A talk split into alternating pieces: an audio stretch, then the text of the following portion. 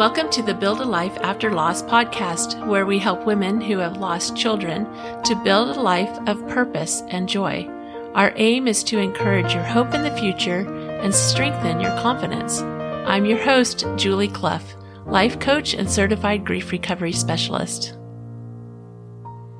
Hello, hello, my friends. I am so excited to welcome you to episode 31. Today I have a special guest, Rebecca Turvo. Uh, she has become a good friend. We met through life coach training and I'm super excited to have her on the show. So I'm going to go straight to the interview and you'll get to listen to her remarkable story of tragedy and rebuilding.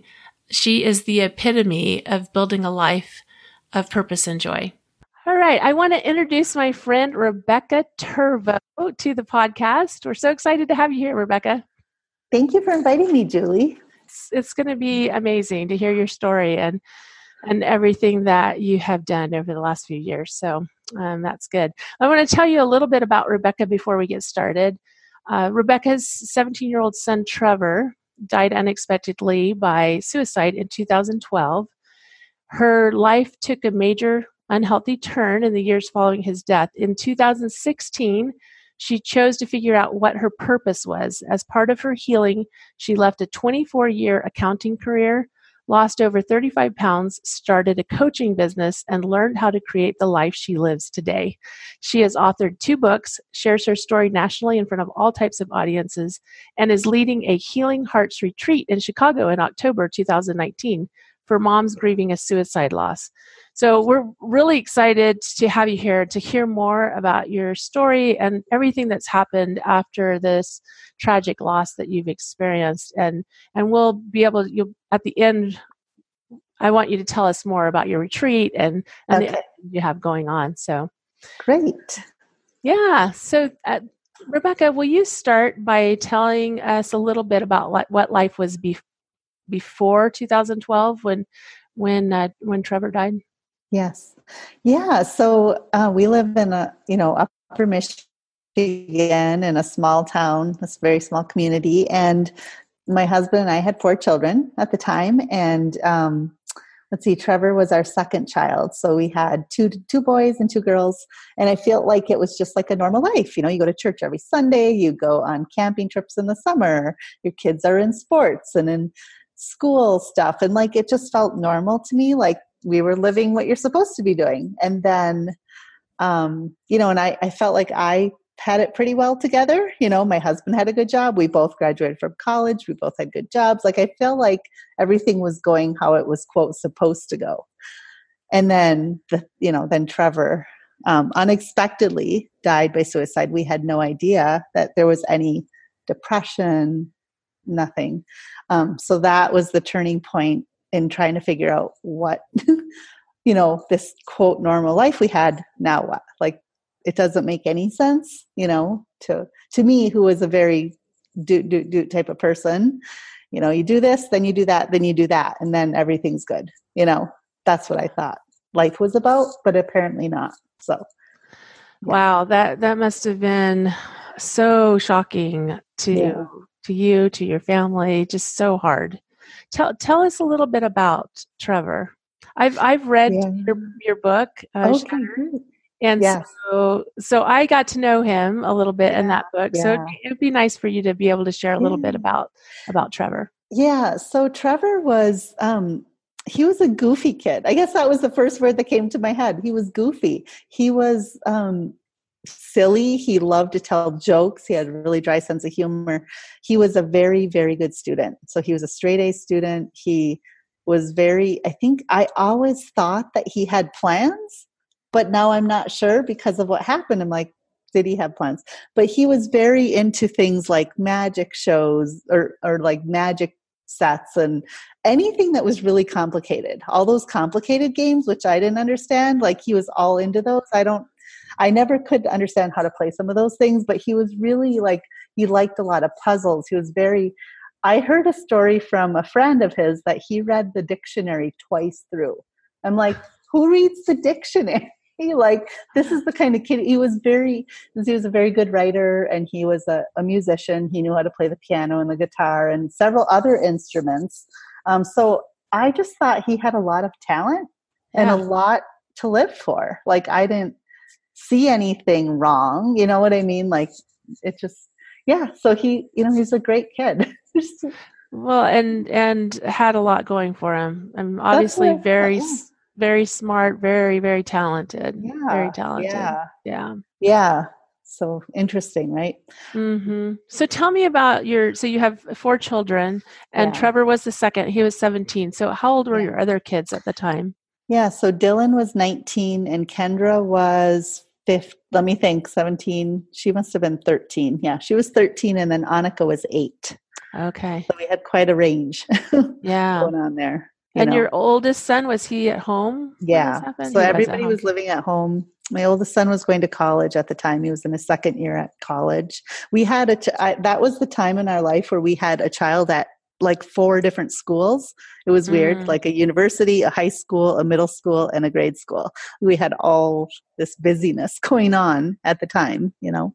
Right. So right, and that just suddenly changed overnight. So tell yeah. me a little bit about what happened in the aftermath. Yeah, yeah. So after Trevor died, um, I mean, of course, it was just sudden. We had no idea.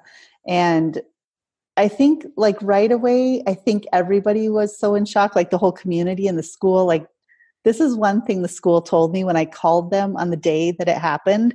The, the, the principal said, So, what would you like us to say at school? And here's the school asking me what I want them to tell the kids. I have no idea. Like, I am just lost my son to like this didn't make sense to me that they didn't know what to, I said. Well, what what did you say before? Oh, nobody's ever died by suicide before at our school. I thought, wow. oh, right. Like it, see, I feel like there was this part that people just wanted to ignore it, like it didn't happen, like this doesn't ever happen to us you know nothing you know it just felt really from the beginning we felt really odd and disconnected from everybody you know mm-hmm. because nobody understood you know what was going on nobody wanted to really acknowledge that this could be an issue for anybody like if it could happen to us they're like wait a minute something is going on and what is it people became very concerned about their own children because okay. people knew us people knew our family in our community. The the school, my mom had worked at the school for 25 years. She was a teacher there wow. in the district. She, you know, all the teachers knew our family. Everybody knew our family. and it was like, okay, if this can happen to Trevor, everybody knew Trevor. Like he's such a good kid. Like what's going on? Like there was there everybody tried to start searching for answers. You yeah. know? And yeah. there wasn't answers. But we all wanted to know what, you know, yeah. They wanted to know what we knew that they didn't know. Mm. That was hard. Like, yeah, I, I that was something that really came that really stood out to me in your book. It's like you're kind of searching for answers. So how do you yeah. reconcile that when when you're when you're searching for answers? I mean, devastating anyway, right? And then you're then you're trying to search for answers. Like, how do you reconcile that? Yeah, I think, um, and my husband is an engineer and he likes to solve problems and mm-hmm.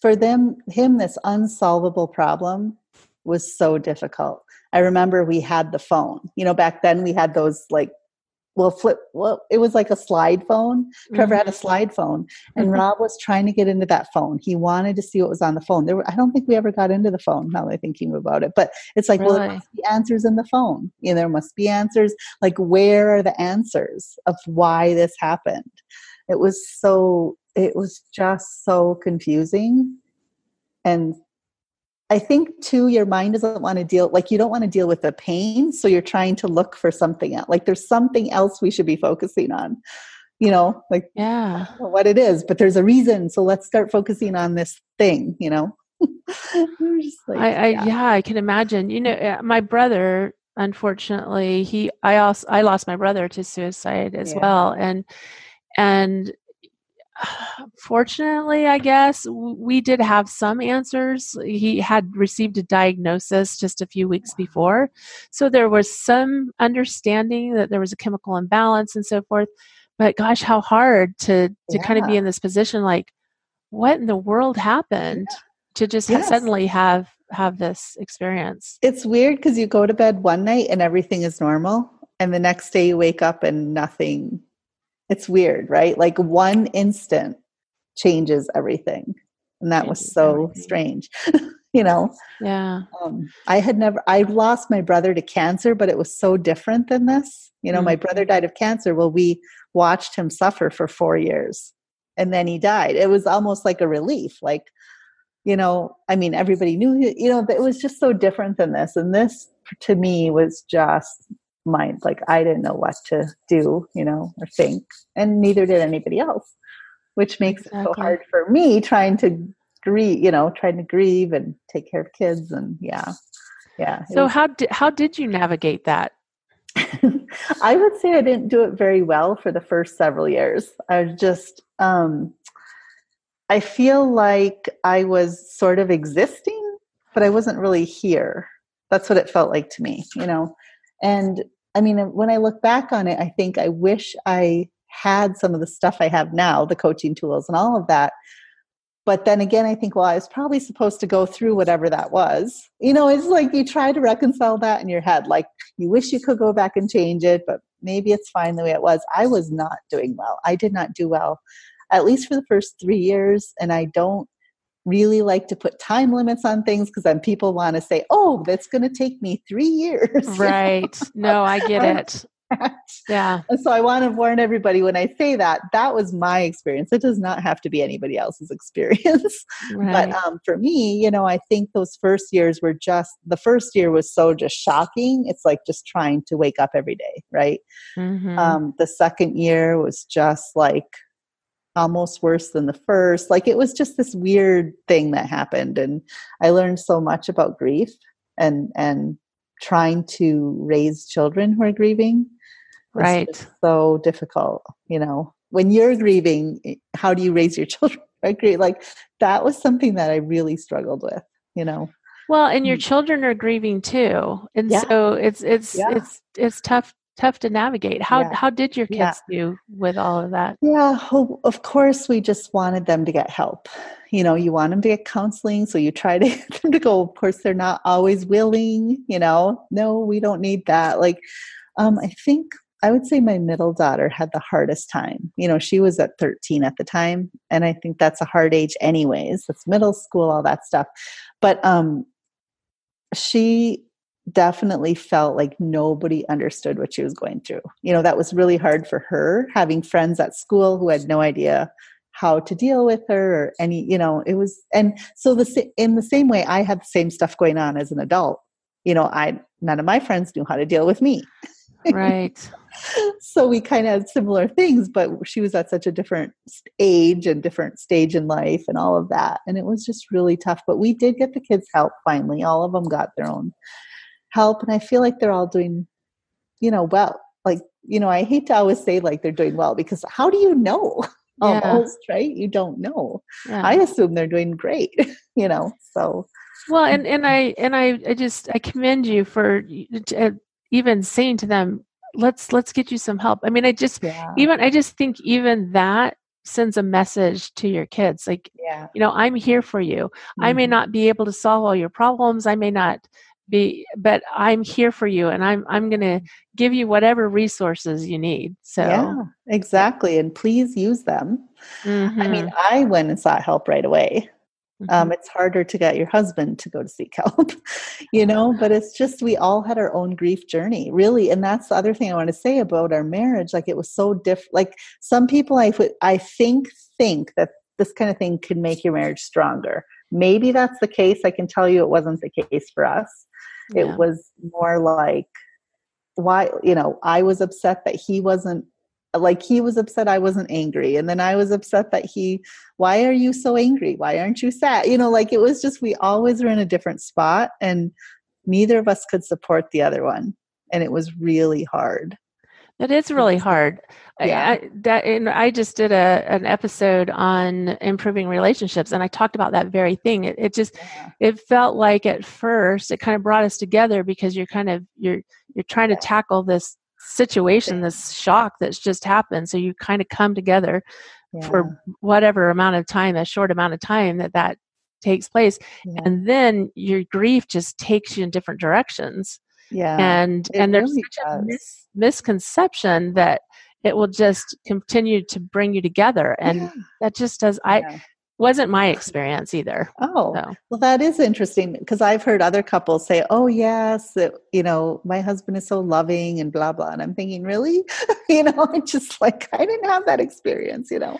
Well. But. Mm-hmm. and I, I, just, I think it goes back to the whole thing of, of the misconception that we need to be strong for others, is which is yeah. what we try to do, especially as parents. Like I had other kids, you had other kids, yeah. and so you're trying to hold it together enough that you can be there for your kids and be strong for them and and sometimes there's a one partner or the other that decides they're going to be strong and that happened for us at the beginning because i was injured you know and oh. so it was my husband taking over the role of being strong and kind of taking care and it kind of coming from that direction but then over time yeah your your grief you can't just always be that person that's being strong yeah you know, it's and and it's yeah. and it's actually not it's not something it's that's not really doable. Either. It's not doable. you have to take care of yourself. But I think that's what was missing for me in the first several years is I wasn't taking care of myself. Like I wasn't figuring out, well, what do I need? Like what do I need to start healing? Instead of me focusing on my husband's anger and the community and all their issues with the suicide and the school not that you know like what i was doing is instead of focusing on me healing i was out there going oh my gosh there's all these issues and there's a suicide thing and we need to figure that out. And like you know i think the healing would have been the better part it's me working on myself. Yeah. but you know you can't go back and change it right well and, mm-hmm. and don't you think that's kind of a natural reaction because it's just so painful i think you're yeah you're looking for something Right. You're looking for on. something outside of yourself to focus on. And for me, it wasn't really my job. I know, like, a lot of guys will say, well, I just go to work and I just work. And for them, that can work. For me, you know, I think for women, it's all mixed together. And so yeah. The job is unbearable too. Like, I just, I had a hard time functioning at work. It was just really terrible. And so I didn't feel like I had anybody telling me, like there wasn't a person saying hey how about if you do this like how you know like there wasn't wasn't like any guide or like a coach or anybody like therapists i was just telling the same story over and over again but where was the guide you know telling me um you know maybe you should try this or maybe that would work out like work was just so bad right? And nobody mm-hmm. understood my pain. Yeah so it's really interesting where i can go back and look at how much of a victim i felt like at that point right? I really felt like the victim of everything you know? I'm sure and did you find yourself trying to explain so people would understand at some level you try but like even the compassionate friend support group in our area nobody had lost a child to suicide i i felt so even in that scenario where all those people had lost children I still felt like an outsider. Mm-hmm. I'm like, mm-hmm. yeah, but you don't, you guys, why aren't you dealing with like the school doesn't want to talk about it? They don't want to talk about suicide prevention and awareness. You know, like we had a lot of things going on. Mm. it was mm. just like really complicated, you know. So. So hmm. when was the turning point? Because I know that's not where yeah. you're at now. Like I know, I know, that you're in a place where you great. Yeah, yeah, it's awesome. oh, there was a turning point. I always say this story where I remember one morning waking up and saying, "You know what? I cannot live like this anymore. Like, I don't really know why I thought, had the thought that said, nobody's going to come change my life for me. Like, literally, it ah. was like this big sign in my head. Nobody's, it was like a big, like, banner. nobody's going to change your life for you. You have to actually go figure it out if you want to learn to live with this. Like, how are you going to, how are you ever going to find happiness again if you don't start working on it? and that was kind of I, I just it was such a clear message and it was like oh my gosh and then i thought about my daughters my daughter was eight my youngest when when trevor died and i thought somebody had told me and see, this is what I don't like about timelines. Another mm-hmm. mom had told me who had lost her son to suicide, Oh, it took me about eight years. In my head, I remember thinking, Oh my gosh, in eight years, that would be half of my baby's life, half of Annika's life. I would have been depressed and grieving and, you know, stuck and icky, right? Like, what kind of life is that? you know, for my girls. So I really thought about my daughters. I was like, oh my gosh, like, I need to figure it out so that I can show them. Like, I want to be an example for them. Like, hey, even though we had this horrible thing happen, let's, you know, figure out, we're going to figure this out. We're strong. We can recover from this. Do you know what I mean? Like, I really mm-hmm. wanted, but that did not come initially. it took several years. But when it came, it was so powerful. It was very motivating. Like, I have got to do something that's it. I don't know what it is, but I'm going to go do something. You know what I mean? Yeah. That's awesome. Very I good. Know. Well, so tell me, tell me what that looked like then. Like you got yeah. up that morning and then what? I know. Well, the first thing I did was I started getting back into reading self-development books because I had done that my whole life. But then Trevor died and I thought, oh, that's all hopeless. I just kind of mm. went into a cave. But I was like, wait a minute. So I started reading some motivational stuff again. But then I also told my doctor that I wanted to work on weight loss. I thought maybe if I lost some weight, because I had gained 40 pounds after Trevor died, like it was a lot, mm-hmm. you know. And I was like, I need to, I said, what if I lose, like, wouldn't it help if I lose weight? So he, that was actually the initial thing that got me started because through that channel of asking my doctor about weight loss, he found this um, Jon Gabriel, I think the guy's name is. I ended up joining John. Do you know who Jon Gabriel is? I don't, but I remember you talking about the Gabriel that. method. Okay, so that actually that did not change my life to lose the weight. That changed my life because Jon Gabriel told me I need to go find an EFT coach. And I found an ah. EFT coach through his website. And because he knew I had told him I lost my child to suicide. I think I'll never be able to lose weight. Blah, blah. I went on and on about that. He's like, I want you to stop the weight loss right now.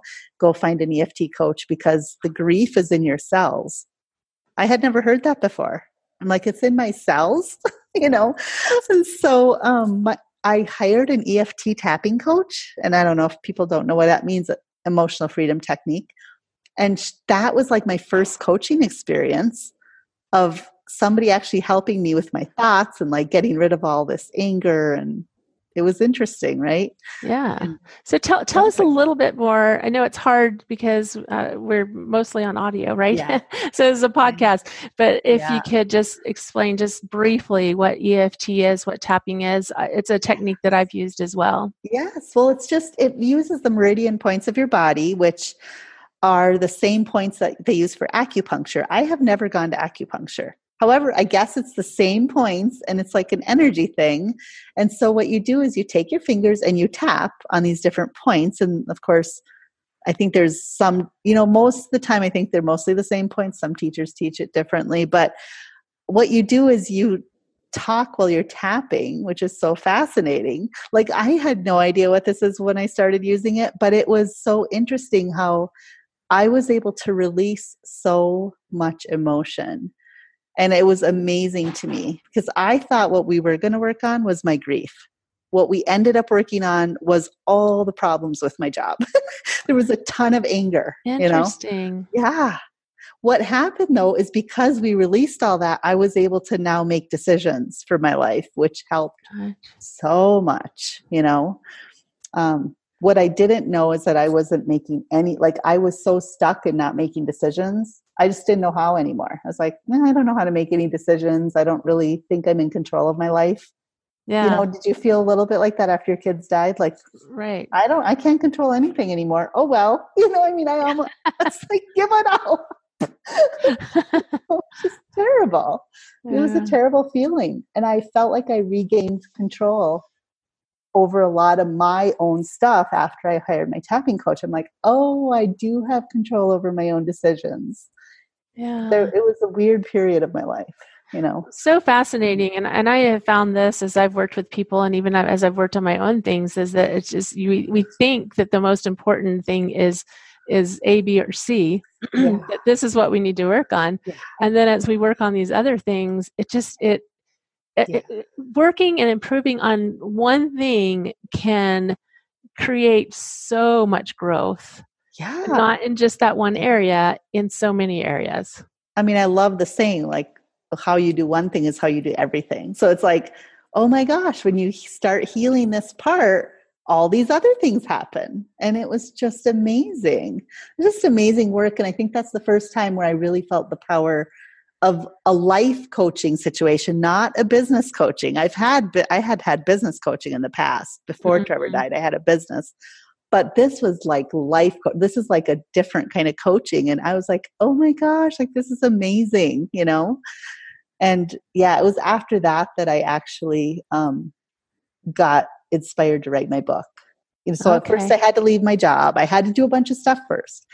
Then I got inspired to write my book. Then I got inspired to be a coach. So it kind of all had its little spot, you know. Yeah. So tell yeah. us a little bit about writing your book. I I was super impressed with your book and and super oh, impressed with your ability to tell your story in a really yeah. honest, um, real way. Oh yeah, I can talk about that so there was a okay so there was it, it, was interesting because i had always thought i wanted to write a book like even from the time i was in high school i was a, a i know this word voracious reader honestly that's who i was i read like everything i'd be reading like and this is honestly how trevor was my son he would be reading at a basketball game, at the hockey game. Like he, anywhere we went, he had to have a book with him. Like he wasn't interested in what was going on over there. He's in his book. But, anyways, I was that kind of kid too. And I always thought, I want to be an author someday. Never did I think this is what I had to be an author about. Like I just had a thought, someday I'll probably write a book, you know? And after it was in 2016, so I had already quit my job in August of 2016, I was able to quit my job. I was so happy with that decision. And then I was still trying to figure out what my business was going to be because I wanted to go back to having my own business. And I still thought it was something with accounting because I was mm-hmm. an accountant. I thought I have to do accounting. But the thing that happened is one of the people that was in a business group I was in said, Hey, I know you've been thinking about writing a book. There's this one program, and I can tell you it was Chandler Bolt's program. Um, that teaches you how to write a book in 90 days and publish it. I'm like, no way. You cannot write a book in like I thought it, you know, I had this idea in my head. It takes like three years. Like you do like a manuscript or something. I don't know what all that was about. Like I had no idea what the process was. Back 20 years ago when you had to send in a manuscript. That's what I was thinking. And yeah. the publisher and, and gotta find I don't know.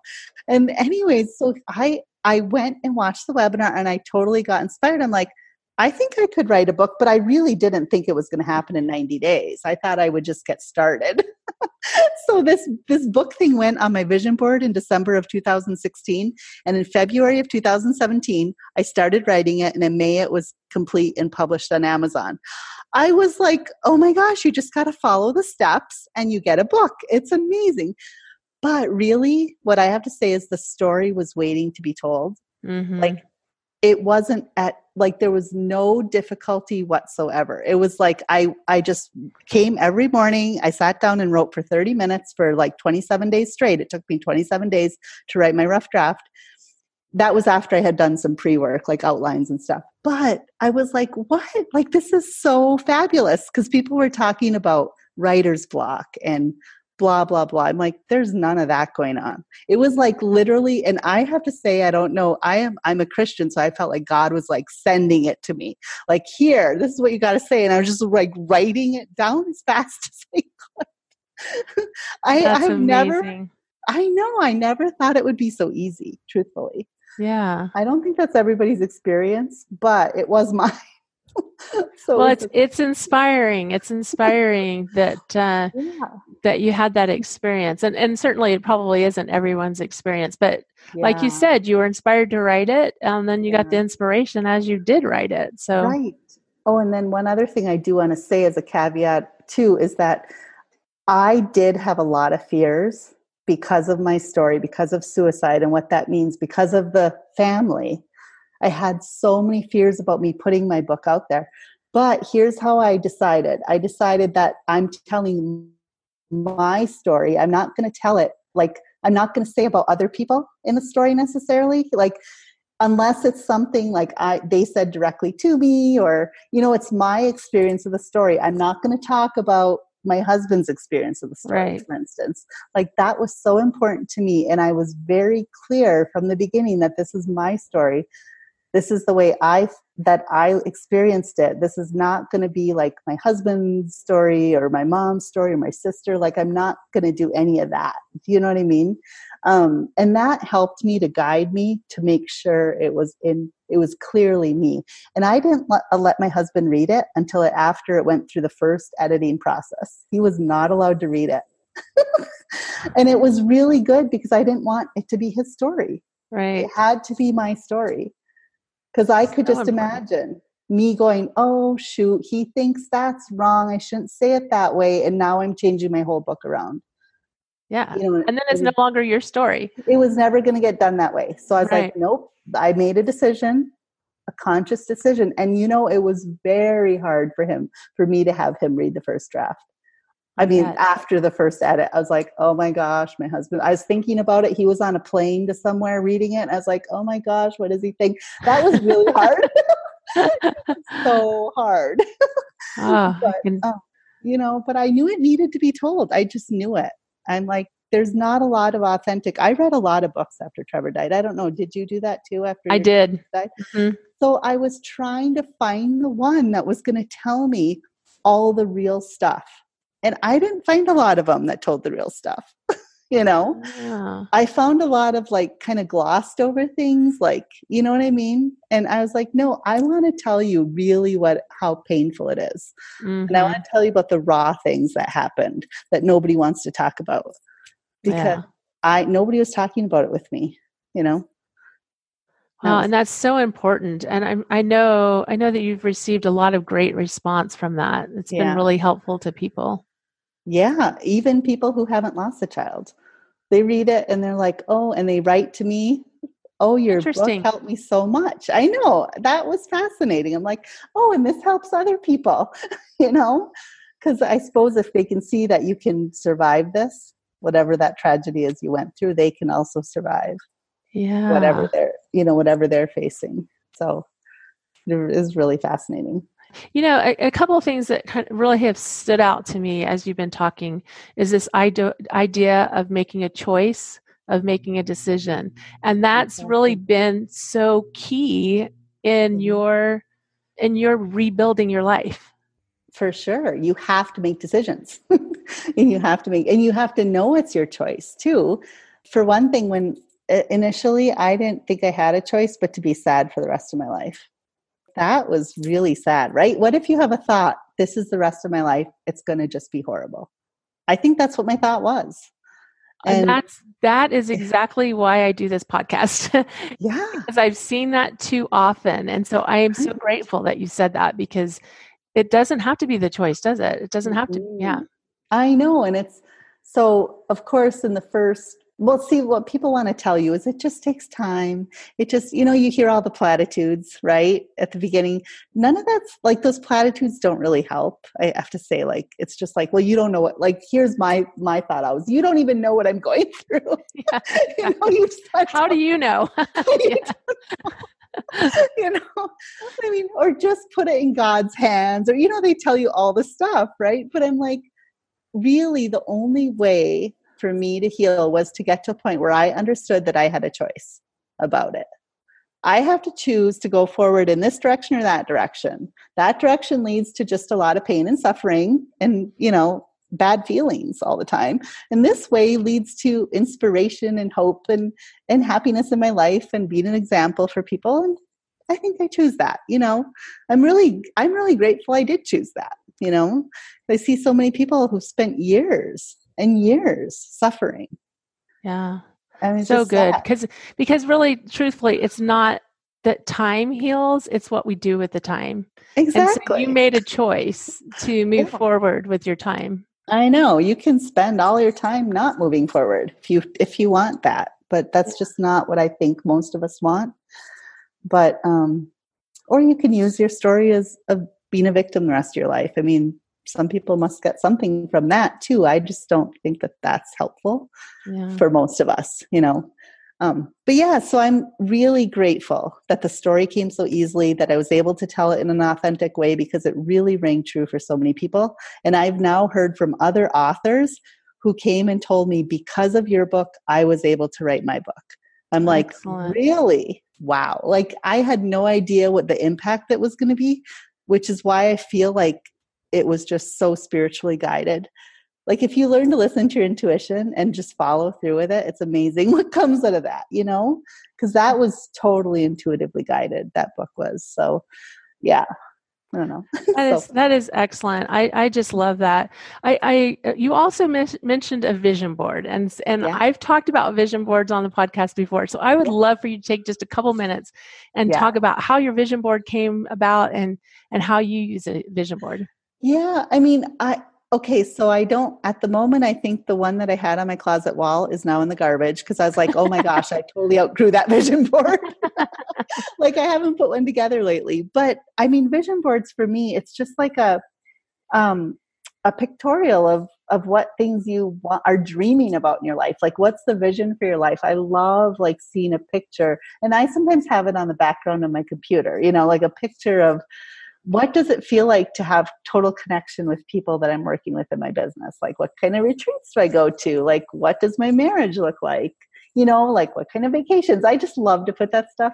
And so the book, I had like this quote about it. It said something about, I found a quote on Pinterest, something about write the most human, honest, something kind of book that you have inside.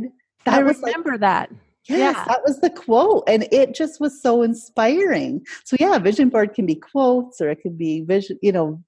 So, my idea of vision is just having it somewhere where I look at it once in a while. It just kind of reminds me. It's like a visual reminder of, oh, yeah, this is what I'm working towards, you know. Yeah. And of course, vision boards, you know, I don't know if people remember the secret movie. I mean, it's not like you just look at it and it appears. I just don't you have to actually go action it. It right? takes 30 it takes 30 minutes every day for 27 days. you actually have to take some action. so yeah, anyways, that's what that's just just inspiring to me. I heard a quote from another podcaster recently who said that the opposite of depression is not joy, it's vision. It's it's uh-huh. purpose. It's purpose fascinating. Yeah. Oh, because that was so good. Is actually in the title of my second book. As like, what do people want after they lose a child? They're like, do I have a purpose anymore? You know, some of them are like, am I really a mother anymore? Like, you know, there's all these questions. Right. And so, yeah, interesting. Yeah. So, so good. So good. So, tell me what your life looks like right now. Okay. So, right now, I am so i mean I, I did build my own coaching business. I do speaking. Um, i love speaking too. So i go to the compassionate friends conference in the summer and i speak to that audience. I love that because when i can speak to specifically moms who've been through what i've been through because i love to be an example for them like mm-hmm. hey you don't have to write a book or speak. That's not what i'm saying. But what if you could just find something you know that you like to do? You know wouldn't that be great? Yeah, so I like to speak and then I love leading retreats. And you know, my my retreat that's coming up is actually the first one I'm doing for just moms who've lost a child to suicide, which I think is going to be fabulous. So, um, but otherwise, I'm still married to my husband. that's actually a win right. I'm just like, okay, the, yeah, I think we, we've been married almost 27 years now. So we had a lot of rough times, you know, after Trevor died. But you know what? I feel like that was a choice too, if we're talking about choices. I remember specifically making a choice in my head that, you know what, through through thick and thin and sickness and health and till death do us part, I made these things. I'm gonna stick to my commitment here no matter how hard this is, you know, because um, we had such, yeah, so many hard days. And so I feel like that is a win in my life. that we just, that we are truthfully making it together still, you know, even though we still have, my husband still does grieve some things that he hasn't dealt with. And, but you know what? I feel like um, I'm learning a lot from that too, you know. Yeah. Like, how do you support somebody over the long term? Because grief might be longer term for some people, right? And so, so yeah, and my kids are. I have just one, the 15 year old left at home now. The baby's 15, and um, it's yeah, we just do a lot of traveling and stuff. It's really fun, you know.